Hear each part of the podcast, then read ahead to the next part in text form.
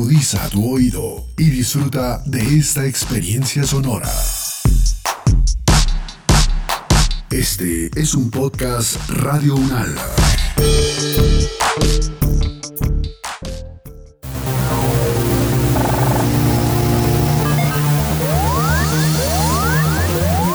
Siete días en el mundo. Bienvenidos al análisis UNAL 7 días en el mundo, la selección de noticias que nos deja esta semana del 8 al 14 de agosto del año 2021. Los conflictos, las relaciones entre los países, las elecciones presidenciales, regionales y legislativas, la conformación geopolítica del mundo, en un recorrido por los hechos más importantes de los últimos siete días. Siete días en el mundo. Jair Bolsonaro sigue deslegitimando el voto electrónico en Brasil. El mandatario brasilero dijo que no le dan miedo las elecciones, que entregará la banda presidencial a quien gane, con voto auditable y fiable, pero que con el sistema de voto actual se corre el riesgo de que no haya elecciones el año que viene. En la entrevista con Análisis Unal 7 días en el mundo, Gil Castillo, consultora política y expresidenta de la Asociación Latinoamericana de Consultores Políticos. Vamos a decirle buenos días a Gil Castillo, ya es una consultora política, expresidenta de la Asociación Latinoamericana de Consultores Políticos. Muy buenos días, eh, señora Gil. Hola, muy buenos días a todos, ¿cómo están? Bien, sí señora, ¿qué tal si usted eh, nos da una opinión sobre ese comportamiento y ese cuestionamiento que tiene Bolsonaro con el voto electrónico en el Brasil? Bolsonaro está en este momento, eh, hay muchos que, que piensan así, yo también pienso, que está armando una narrativa para las elecciones en el próximo año 2022 así como de alguna manera ha hecho también Donald Trump en los Estados Unidos. Está intentando descreditar la, la urna electrónica justamente para que eh, si tenga algún problema electoral en 2022 como candidato presidencial a la reelección, que pueda utilizar ya esta esta desconfianza que va a existir en la sociedad para justamente colocar en juicio el, tema electoral. Y entonces lo que ustedes han dicho incluso en la llamada ahora es que eh, ya viene ya desde hace algún tiempo hablando del tema, diciendo que iba a probar que la urna electrónica no es fiable, pero como ustedes mismos han dicho, su transmisión por la internet simplemente ha mostrado eh, videos que ya de teorías conspiratorias que ya están ampliamente divulgadas como fake news. Lo que pasa en este momento es que está llegando un punto donde las instituciones están teniendo que tomar partido, teniendo que tomar actitudes sobre este tema, mismo Bolsonaro siendo el presidente de la República. Entonces, el Supremo Tribunal Federal ya ha incluido Bolsonaro en las investigaciones de la CPI de las fake news, que es una investigación dentro de la eh, dentro del Senado y de, de, de la Cámara de los Diputados que está investigando la propagación de fake news durante las elecciones de 2018 y después también durante todo el mandato de Bolsonaro, incluso utilizando recursos financieros de estructura estatal para esto. Y también el Supremo Tribunal Federal ha implicado a Bolsonaro a, en también en una investigación justamente por la difusión de estas teorías conspiratorias. Entonces, se empezó una, una, un tipo de guerra entre las instituciones. Brasil es un país de, gobernado por tres poderes, el legislativo, ejecutivo y judiciario. Y el judiciario está en este momento eh, teniendo una posición muy fuerte en contra estas eh, estas hablas eh, de cierta manera muy irresponsables de Bolsonaro. Profesora Gil, muy buenos días. Eh, mi pregunta va hacia el tema de la polarización que hay en este momento en el país entre las dos candidaturas, la de el actual presidente Bolsonaro y la de su contendor, el señor Luis Ignacio Lula da Silva. Eh, se podría decir quizás que estas críticas de Bolsonaro podrían obedecer a esa amplia diferencia que se está viendo entre, entre los dos, de acuerdo a la, por ejemplo, a la última encuesta de Datafolla, que dice que el líder de la izquierda tendría el 58% de la votación frente al 31% del actual presidente. Sí, Ángela, muy buenos días. Sí, tiene total razón. Cuanto más más radical está el discurso Bolsonaro a medida que las encuestas le dan a Lula un crecimiento probable eh, para las elecciones del próximo año. Y es interesante porque creo que ya, ya hablé un poquito sobre eso. Cuanto más existe esta polarización, más Lula crece porque estamos viendo en el momento post eh, pandemia, ¿no? Después, de toda la crisis de la, del coronavirus, una profunda crisis económica donde el desempleo ha ampliado muchísimo eh, su, su área de, de, personas que están desempleadas y también los precios de los productos, principalmente de los productos básicos, muy altos. Lo que pasa es que en la memoria de la gente se pasa que en la época de Lula, cuando la economía estaba mejor, se podía comer, se tenía empleo, se tenía eh, comida en la mesa, entonces este discurso está cada vez más consolidado y fuerte, entonces Lula está creciendo eh, mucho. Lo que deja, como en otros países de América Latina, un discurso de polarización que no es saludable para la democracia. Y entonces eh, los dos lados están cada vez más radicales en sus, en sus discusiones pero sí este, este factor Lula es fundamental para que eh, el discurso de Bolsonaro se quede cada vez más radicalizado. Lo que impresiona mucho es que tenemos hoy algo como 20% de, del electorado que es, bolsonarista, eh, que llamamos del electorado duro, aquel que es militante. Entonces, eh, se puede decir que no es una pequeña porción de la, de la población, hasta que es mucho, porque son militantes, aquellos que ayudan a propagar estos discursos de odio y ayudan a propagar eh, este montón de fake news que estamos viviendo en Brasil en este momento. Señora Gil Castillo, consultora política y expresidenta de la Asociación Latinoamericana de Consultores Políticos, gracias por estar en Radio UNAL. Muchísimas gracias, yo te agradezco por la invitación. Un abrazo grande. Siete días en el mundo. Luego de un año de estar cerrada para los peregrinos de otros países, Arabia Saudita abre las puertas de la Meca. Las autoridades saudíes habían restringido la peregrinación de musulmanes provenientes del extranjero a la Meca debido a la pandemia del coronavirus. Este es el análisis de Julián Arturo Zapata, imán y pensador musulmán, analista internacional y cofundador del Centro Cultural Islámico. Vamos a decirle buenos días en este momento a Julián Arturo Zapata. Él es el imán, pensador musulmán, analista internacional y cofundador del Centro Cultural Islámico. Muy buenos días, Imán Julián. Assalamu alaikum wa rahmatullahi wa barakatuh. Que la paz y la esperanza de Dios sean con todos vosotros. Muchísimas gracias, querido profesor Guillermo, por esta generosa invitación. Hablar de un tema tan importante de la espiritualidad, la mística y bueno, de, los procesos culturales, de, de cultura religiosa de nuestro tiempo. Imán. Y geopolítica, porque es geopolítica también el tema de la Meca.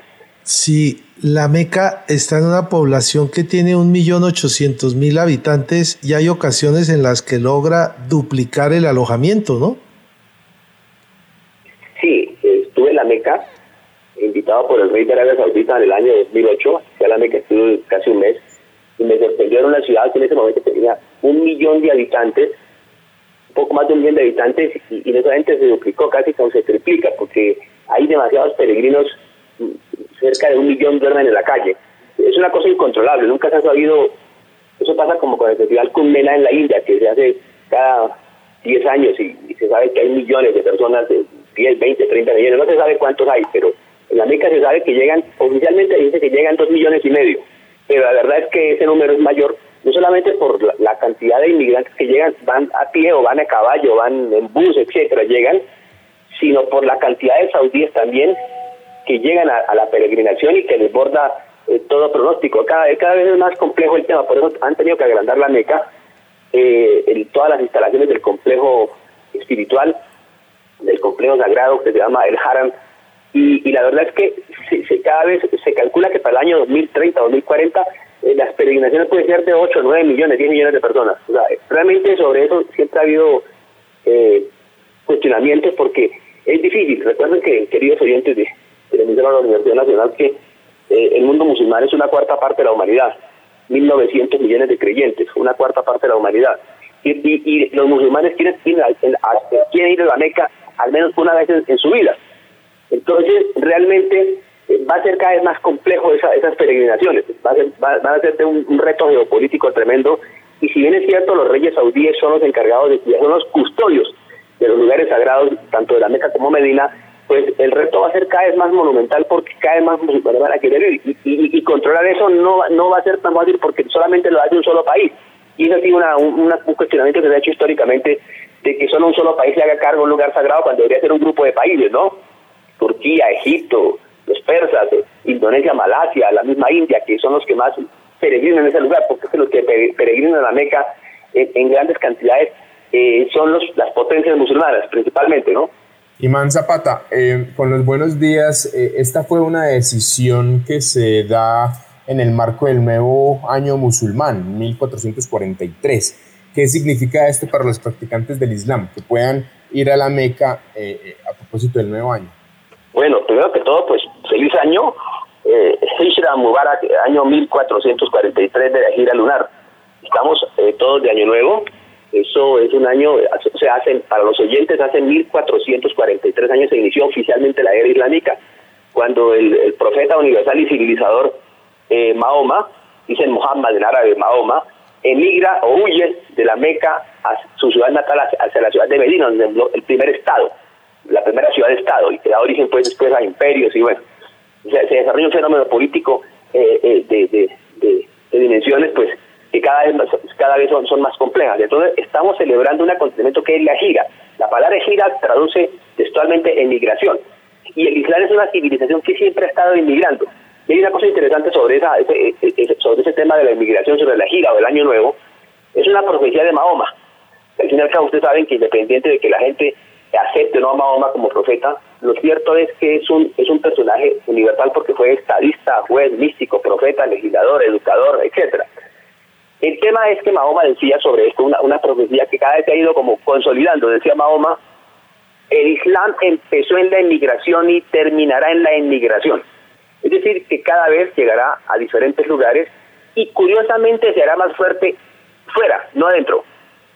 Por eso ustedes van a ver que el mundo árabe es el, que mayor crisis tiene y no son la mayoría de, los musulmanes. Los árabes son escasamente el 20% del mundo musulmán, de esos 1.900 millones, y cada vez ustedes van a ver que el Islam es más fuerte, eh, se hizo más fuerte entre los persas, los turcos, Indonesia, Malasia, la India, Pakistán, el centro de Asia, hay una Europa musulmana, y bueno, lo que se pronostica históricamente es que será cada vez más fuerte en la inmigración, y eso por supuesto es lo que significa la ejida o sea, una civilización, eh, una tradición espiritual en expansión permanente, eso independiente del tema cuantitativo, porque pensamos nosotros que aunque cada vez crece más que ninguna otra, pues también hay crisis dentro de esa civilización y hay unos elementos como negativos, sobre todo en el campo ideológico, que han eh, perturbado, han, han puesto un mundo muy turbio en torno al fenómeno del Islam, de los, más, de, los, legados más importantes espirituales o culturales o místicos. Eh, y el tema geopolítico es el más confuso de todos. Imán Julián Arturo Zapata, muchas gracias por acompañarnos en Radio UNAL. Gracias, profesor Villano, por esta generosa invitación y por tenernos en cuenta. Y feliz año nuevo a todos los colombianos y esperamos que este año sea mejor para toda la humanidad de la tierra y para Colombia en momentos tan confusos. Siete días en el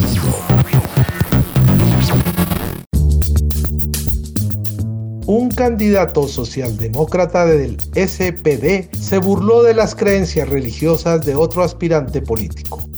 Un video publicitario del Partido Socialdemócrata de Alemania, publicado en las redes sociales, se burló de los valores del candidato cristiano demócrata Armin Laschet y de personas de su más estrecho entorno como Nathanael Liminsky, debido a sus creencias religiosas.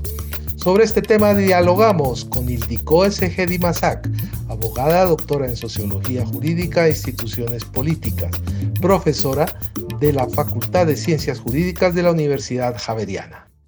Vamos a saludar a Ildiko S. Masak. Ella es abogada, doctora en Sociología Jurídica, profesora e investigadora de la Facultad de Ciencias Jurídicas de la Universidad Javeriana. También es cónsul honoraria de Hungría. Profesora Ildiko, muy buenos días. Buenos días, muchísimas gracias, qué bueno estar con ustedes. ¿Se podría hablar de una guerra sucia ya que se está dando a puertas de, esta contienda electoral en Alemania? Pues mira, yo, yo no creo que es una guerra sucia, lo que pasa es que para estándares alemanes eso sí es algo rarísimo. Eh, ¿Por qué? Eh, porque el tema religioso eh, no es un tema parte de, de, las, de, de, las campañas electorales en Alemania, es por un lado, entonces ellos no se meten con, con, con, la religión, especialmente porque, como sabemos en Alemania, eso no es un país católico en el sentido de que el protestantismo es supremamente fuerte. Y específicamente en el, en el sur tenemos muchísimo más fuerte el catolicismo, en el norte muchísimo más fuerte lo que es el protestantismo, eh, pues para nuestro eh, pues, nuestra audiencia es, el protestantismo eh, pues, tradicional, los calvinistas y, luteranos. Entonces, eh, este tema, como es un país de, de multireligional, donde obviamente con, con, la llegada de todos los turcos desde los 60, entonces ahí está el tema de Islam también y obviamente el tema de, de, de los judíos. Entonces, pues, en este país este tema no se habla eh, pues especialmente en una campaña electoral. Eso, es un, un, dicen que un tabú, yo no creo que es un tabú, pero eso normalmente no se utiliza. Y el otro es que como en Alemania siempre estamos trabajando con unas coaliciones, algunas veces más pequeñas, algunas veces más grandes, coaliciones, significa que los partidos, salvo algunos, lo que son como que raros y destados por todo el mundo, por ejemplo, el AFD, lo que es la, es la, es la ultraderecha, más que algo de, de, oriente de, Alemania, y entonces sí con el Link, lo que es el, el excomunista de, también de, lo de, de, oriente. Entonces con ellos no trabajan juntos en, en las coaliciones, pero los otros partidos en algún momento siempre hacen una coalición y ahí están juntos. Significa que este tipo de ataques son como, como raros pero yo creo que tiene eh, mucha explicación lo que después podemos buscar. Profesora Ildico, ¿cómo van las, las encuestas? Decían ayer algunos, algunos medios internacionales que el Partido Socialdemócrata de Alemania está pisando el acelerador de esta agresividad eh, electoral con aparente éxito en las encuestas, pero que aún no le da y sigue siendo el partido de la señora Angela Merkel quien eh, al parecer eh, continúa pues con el favoritismo. ¿Cómo van estas encuestas? ¿Qué se sabe de, de, esa posible llegada de, un sucesor? Ángela, eso es el tema lo que yo estaba pensando. Lo que pasa es que el SPD está en una situación eh, muy típica lo que pasó a muchos partidos socialistas, socialdemócratas en Europa por un lado, su electorado se va hacia los verdes y por otro lado, su electorado se va hacia partidos cristianos conservadores como en este caso el CDU. Significa que es una situación de supervivencia para un partido tan importante del SPD donde hablamos de, de, unos personajes de, de, como Willy Brandt, Helmut Schmidt, eh, Gerhard Schröder, quienes, quienes fueron los grandes políticos de este partido. Significa que estamos casi que en una, en, una situación donde si ellos no ponen acelerador, si ellos no, no, no buscan definirse nuevamente, pero se quedan en la sombra de CDU en este caso, o, o, se quedan ahí con los, con los verdes, se pierde en un mediano paso su, existencia. Eso, repito, no es solamente una situación en Alemania, pero en otros países europeos también perfectamente podemos ver eso. ¿Y por qué pasa? Eso pasa porque los partidos conservadores como CDU, además como, como el SPD estaba con ellos en coalición, agarran las políticas sociales de este partido significa que, que pues la, ya pues eh, siempre los partidos socialdemócratas entonces vienen con la idea de las de las políticas sociales etcétera etcétera por otro lado, los verdes agarran las políticas y son muchísimo más fuertes en las políticas ambientales, de una renovación de la política de impuestos y también agarran las políticas sociales. Significa que ellos se quedan ahí y yo ahorita a, ver qué hago. Eso cómo se ve en los números. Eh, uno lo que puede ver es que en las elecciones anteriores, el CDU-CSU sacó 32.9% y ahora está en 26 en las encuestas. El SPD sacó 20.5 y ahora está en 17 en las encuestas.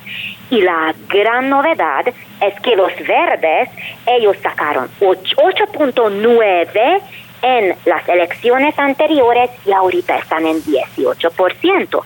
Entonces, fíjate que cuando, cuando el SPD, yo creo que es muy desafortunado lo que ellos hicieron. Ellos realmente lo que dijeron es que cómo usted puede votar para un partido de Armin Laschet cuando su más cercano, uno de los más cercanos asesores, entonces ellos todavía entonces consideran que el sexo antes de matrimonio es un tabú. Fíjate que es, algo fuerte, pero, pero claro, lo que quiere decir es que son ultraconservadores. Entonces, tú quieres este ultracatólico, tú quieres eso o tú quieres algo más fresco.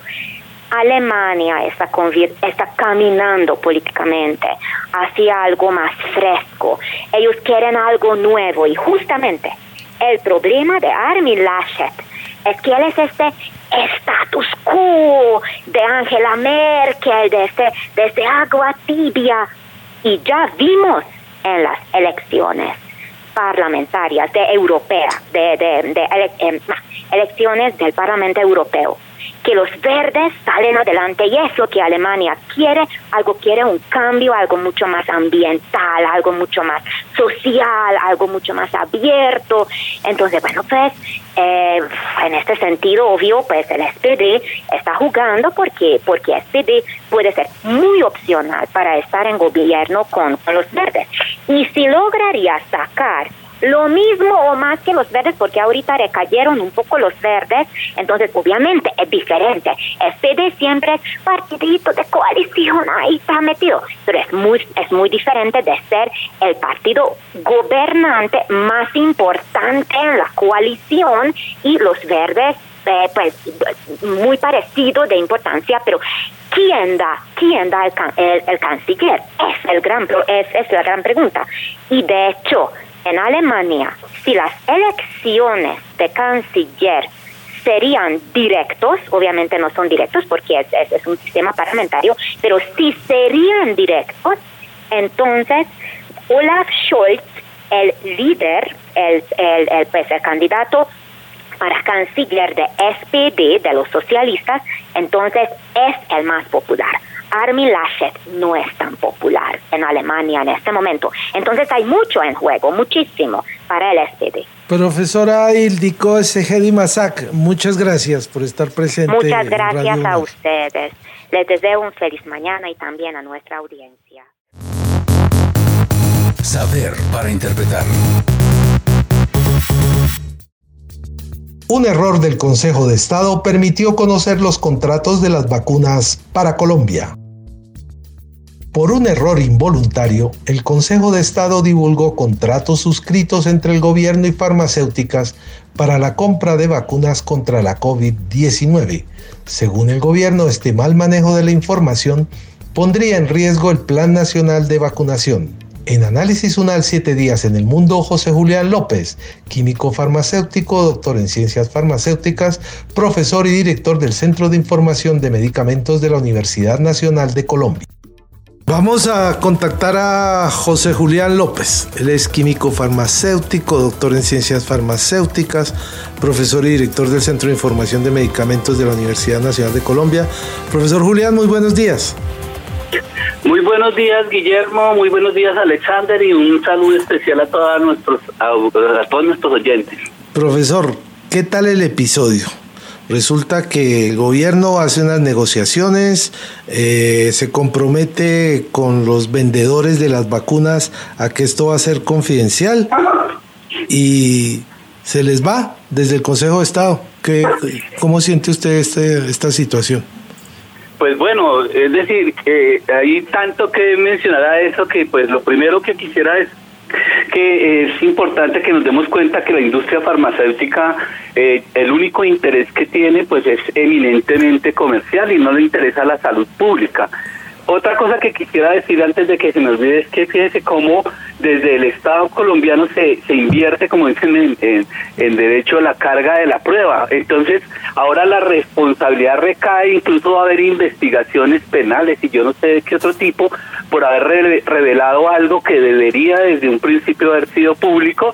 Y entonces la culpa de la falta de vacunas, si es que eso llega a ocurrir, no es de las farmacéuticas, sino es de un funcionario que, que que publicó estas eh, estos contratos que que que es con dinero del Estado, con dinero público. O sea, yo nunca he entendido por qué eh, ellos se amparan de que es que es una, una negociación internacional y entonces nos tienen arrodillados, absolutamente arrodillados ante la Big Pharma, ante la gran industria farmacéutica, para porque ya ustedes supongo han, han escuchado las condiciones bajo las cuales fueron vendidos estas vacunas, ¿no? Y, y, el asunto es sencillo, o sea, eh, eh, esto no se viene presentando solo con las vacunas, sino también con otros medicamentos.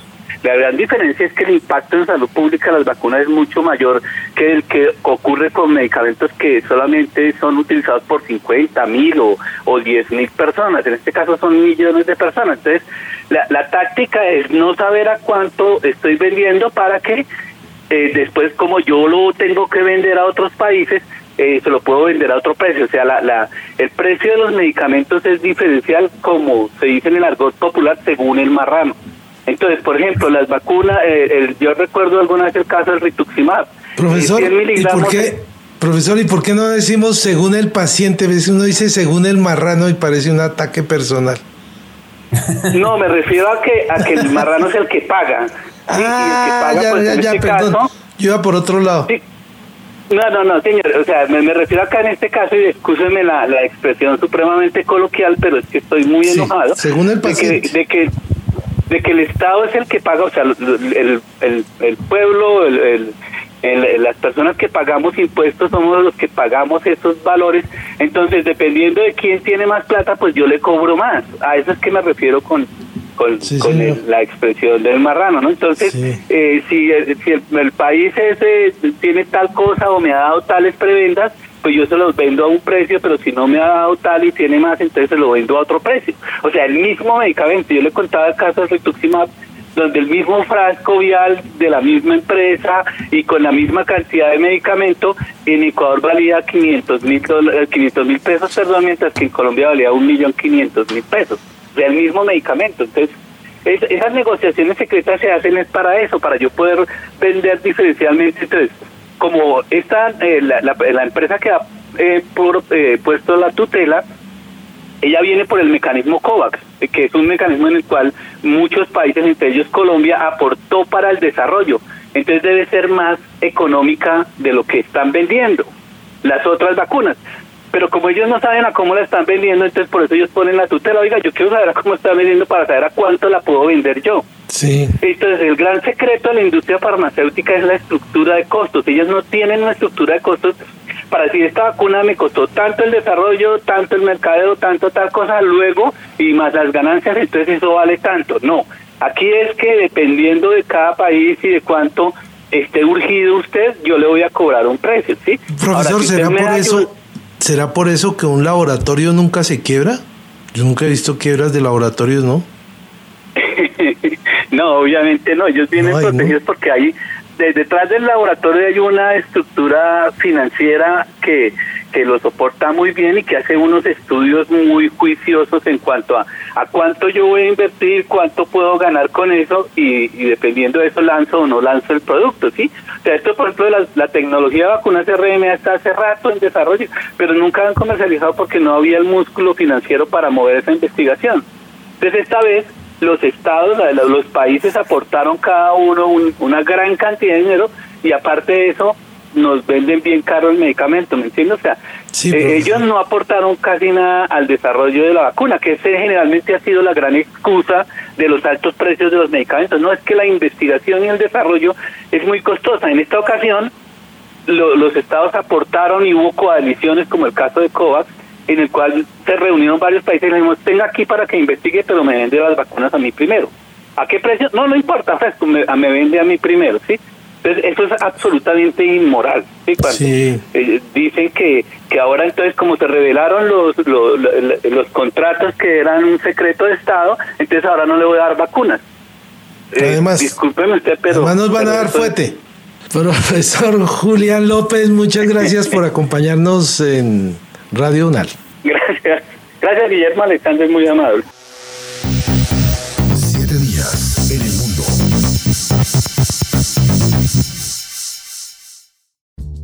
Gobierno afgano ofrece a los talibanes compartir el poder.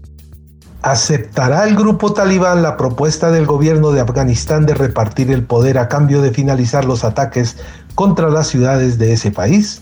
El presidente del Alto Consejo para la Reconciliación Nacional, Abdullah Abdullah, fue el encargado de presentar la propuesta a una delegación en medio de las negociaciones de paz que se cumplen en Doha, Qatar.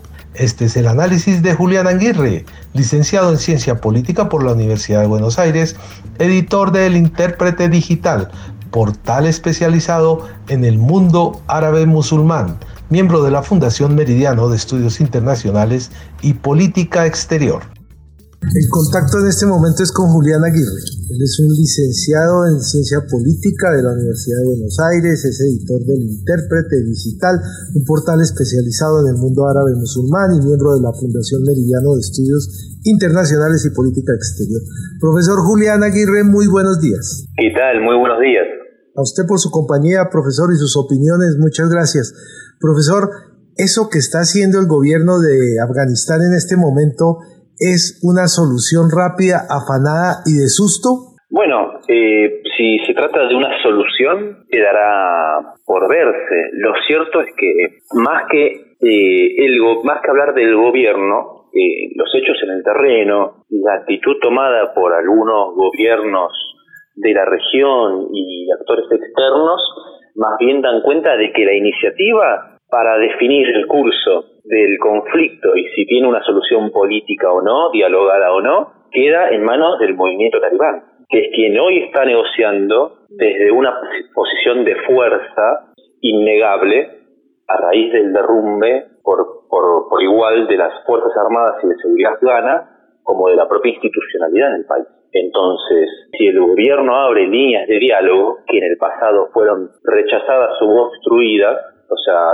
diálogos y mesas de negociación con el movimiento talibán ha habido a lo largo del año, especialmente desde julio, algunas de ellas facilitadas o intermediadas por el gobierno de Qatar, que tiene su propia relación política con el movimiento talibán y donde el movimiento talibán tiene también parte de su liderazgo político externo, y por el gobierno iraní, que también ha establecido y que está muy interesado en estabilizar la situación del país y que ha establecido también mesas de diálogo entre delegaciones del movimiento talibán y del gobierno afgano. Ahora bien, como te decía anteriormente, este, si el, alguien ha de definir el curso que toma el conflicto, si vamos hacia una escalada militar o si encontrar o si se encuentra una solución y garantizar las condiciones mínimas de un Estado medianamente funcional.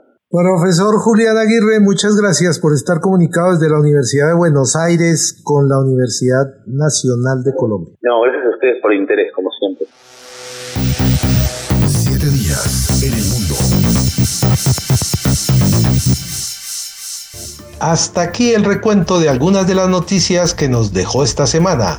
Los dejamos con la voz de la profesora Diana Andrea Gómez, profesora del IEPRI Instituto de Estudios Políticos y Relaciones Internacionales de la Universidad Nacional de Colombia. Su tema es una perspectiva mundial, una mirada a los hechos que impactan nuestro futuro. Nos encontramos la próxima semana con el análisis de los acontecimientos más importantes que ocurren en el mundo.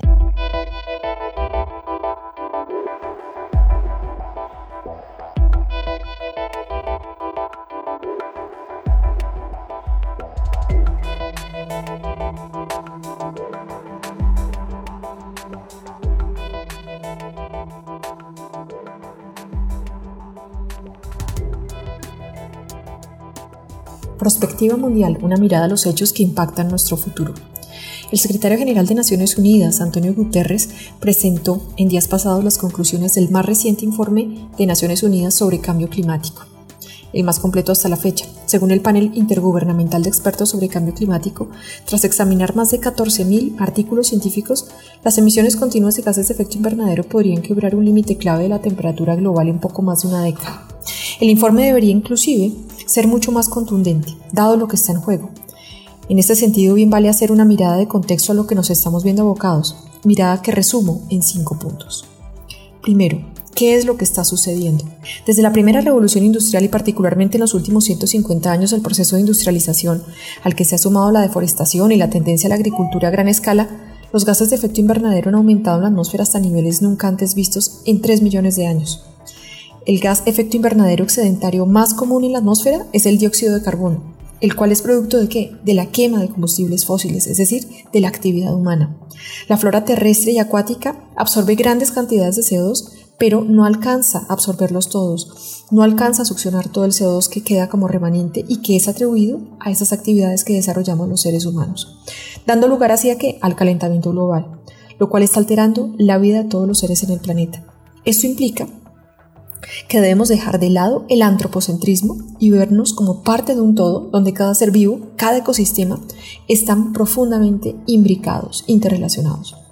Segundo, como consecuencia de lo anterior es importante aclarar que no importa el lugar de emisión de los gases de efecto invernadero, ya que estos cubren la atmósfera de la Tierra de manera uniforme. No quiere decir que entonces eh, cubran más eh, la zona donde está Estados Unidos o donde está China.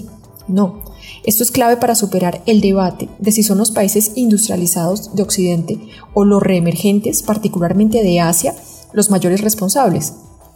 Hasta que no veamos esto como la mayor amenaza a la supervivencia de la especie humana en la Tierra, independientemente de nacionalidades y etnias, no se verán dimensiones del fenómeno de manera real y consciente. Tercero, la crisis climática es un hecho presente, producto de los más claros intereses de los estados de maximizar su poder a expensas de la naturaleza, al promover lo que se pueden llamar las guerras por los recursos mineroenergéticos. Estas guerras obedecen a, la carrera por el crecimiento económico, cuyo motor es la quema de combustibles fósiles, debido a que las dinámicas globales asociadas al modelo de desarrollo asumidos por los diferentes estados que sostienen una altísima dependencia de estos combustibles fósiles nos están llevando a esto. Hoy día tenemos que el 80% de la energía consumida en el mundo es actualmente de origen fósil. Las ganancias que representa el apoyo por parte de los estados y la banca a la financiación de la explotación de productos mineroenergéticos está a la base de este interés. Desde la firma del Acuerdo de París, esta financiación no ha disminuido, todo lo contrario, se ha incrementado de manera ostensible y no es sino ver los informes de Rainforest, por ejemplo. Inclusive los intentos por adoptar energías renovables hasta ahora suelen seguir el mismo esquema depredador. Estamos frente a un tipo de conflicto violento de la mayor dimensión en el marco del sistema internacional. Es urgente, por lo mismo, combinar políticas de Estado tendientes a luchar de manera sistemática y coordinada con los demás estados eh, contra la crisis climática, pero a la vez que haya cambios drásticos a nivel individual en los hábitos de vida de los seres humanos. Es decir, esto nos implica a todos y la solución debe ser producto de la contribución de todos y cada uno. Simplemente preguntémonos cuánto de lo que hacemos o usamos diariamente tiene un efecto contaminante para el planeta. En cuarto lugar, casi todas las naciones que se adherieron a los objetivos del Acuerdo Climático de París en el año 2015, incluso las que habían sido más reacias como China y Estados Unidos, muestran que hay una enorme distancia entre discurso y realidad. Esta distancia es monumental. A pesar de los acuerdos firmados, lo que sucede es de tal dimensión que debe hablarse de crisis climática. Es mucho más preciso que hablar de cambio climático. Y quinto, necesitamos energía, pero energía renovable. Aunque se está trabajando para desarrollar modelos de energía renovables, tampoco se está haciendo una sustitución de la producción de energía de combustibles fósiles, lo cual demuestra que simplemente estamos cumpliendo la demanda energética mundial que aumenta día tras día, pero no solucionando el problema principal. Los modelos deben virar hacia el control de la economía sostenible. Es importante destacar el desarrollo que tienen algunos países. Estamos hablando eh, de Alemania, por ejemplo, de los países nórdicos, de la misma China o, o de los mismos Estados Unidos. Pero hay que incrementar la investigación, el desarrollo y las líneas de suministro que son las que tendrán una ventaja geopolítica. Así las cosas se puede concluir que el cambio climático es un problema transversal a los asuntos globales, ahora debe ser el gran impulsor de la remodelación del sistema financiero en su conjunto. El gobierno de Estados Unidos ha dejado el espacio libre para que China asuma el liderazgo mundial en la lucha contra el cambio climático, liderazgo que Joe Biden intenta recuperar. Y finalmente, si bien el panorama es apocalíptico y se deben asumir los retos de la transición energética, los intereses económicos de los gobiernos, de los privados y de la banca permanecen de facto inalterables. Soy Diana Andrea Gómez y los espero en otra emisión de Prospectiva Mundial, una mirada a los hechos que impactan nuestro futuro.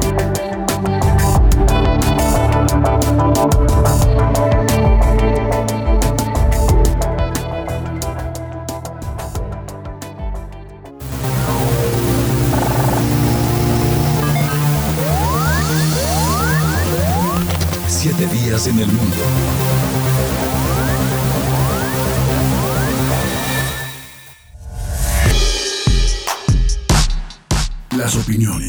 Expresadas son de entera responsabilidad de sus autores y solo comprometen a los realizadores de este podcast. No representan necesariamente el pensamiento de Radio Unal ni la posición oficial de la universidad.